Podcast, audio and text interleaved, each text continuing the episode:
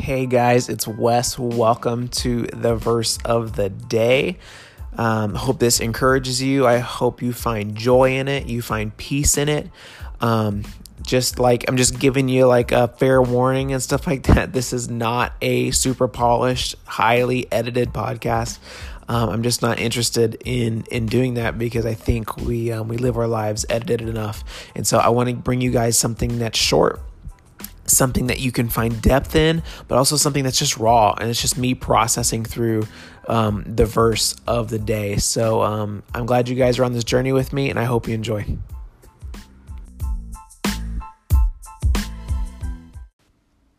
Hey friends, good morning. It's Wes, another verse of the day. Today's verse is Psalms 24, 1 through 2. The earth is the Lord's and everything in it, the world and all who live in it. For he founded it on the seas and established it on the waters. I think the biggest takeaway that I'm kind of getting from this is that the fact that the earth is the Lord's. It's his. Everything that goes on in the world, everything that happens or doesn't happen, that's on God is in complete. He's in complete control. And I'm not saying he controls everything. What I'm saying is that he is in complete control. And so I think some of that is it's good because it helps us understand that it's not all on us, that it's not all our job to fix everything. I mean, it's right there in the verse talking about how he, that the earth is the Lord's and everything in it, the world and all who live in it, for he founded it on the seas and established it on the waters. He's the designer. He's the creator. Like everything that we see in our world was actually done by him. He's the powerful one that created it all. And so if we have a problem that's in the world, we don't need to, look to the world or look to ourselves to fix it. We need to look to the one who actually created the thing, the one who is powerful enough to set it all into motion. And so I think especially, through these times and stuff like that, and just that through as we go through life and stuff like that, when we're coming up against problems, when we're coming up against certain things, remembering that God's in control, that God was the one that snapped his fingers and all of this existed, and he can be the one to snap his fingers and all of it not exist.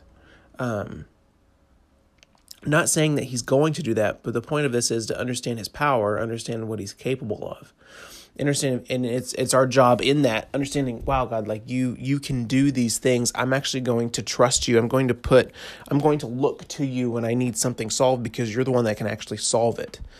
We only have so much capability, right? We can only snap our fingers and so much happen. We're very limited in what we can do. We can only fix so much. And even what we do try to fix, even with the best of intentions, doesn't always fix it, right?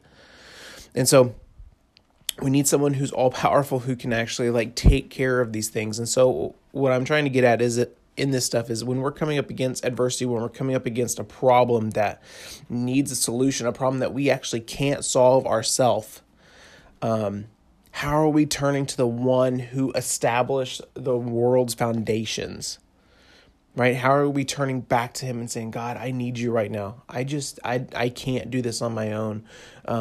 You're much more powerful than I am. I'm understanding my lack of ability, and I just need you. How are you seeking him in this time? How are you seeking him just in everyday stuff? Are you praying? Are you reading scripture? Are you journaling? Are you just speaking to God out loud without any type of spiritual stuff attached to it and stuff like that? Some of you guys maybe this whole Christian thing just isn't your jam, and I get that, but you're still trying to talk to God and stuff like that. Look, how are you doing it? And are you doing it? And I want you to know that there's really no wrong way to try to speak to God and stuff like that. There's some weird stuff that you can get into that I don't think is probably helpful. We won't go into that stuff. But if you're saying, no, I want to talk to my Father, I want to know him. I think, actually seeking God in this time and understanding that there's only so much that we can do. And so I don't know. I want you guys just to kind of chew on that today. And know that you have a Father in heaven who loves you and who wants who wants to take care of you, who wants to help you solve issues and stuff like that, and wants you to know how much he is for you. So I love you guys. I'm praying over you today, and just as we continue to work through this stuff, and God is good. And so I encourage you in this time to be in your Bible, just reading stories, trying to understand God's character, trying to understand who he is and who he's not. And also just trying to talk with God and stuff like that. I know some of you guys have been journaling and that's been going well and stuff. And so these are just times to connect with him, because we're in a mandated slowdown, right? And so we always talk about how we don't have time to have time with God and stuff like that when our lives are busy. Well, now your lives have been completely slowed down or even stopped, some of you. So now's the time to connect with him and see what's going on. Ask questions. He's the founder of the whole entire universe, right? And you actually will make time to talk with you. He'll make time to connect with your heart if you'll just give him a chance. So love you guys. Have a great day. Bye.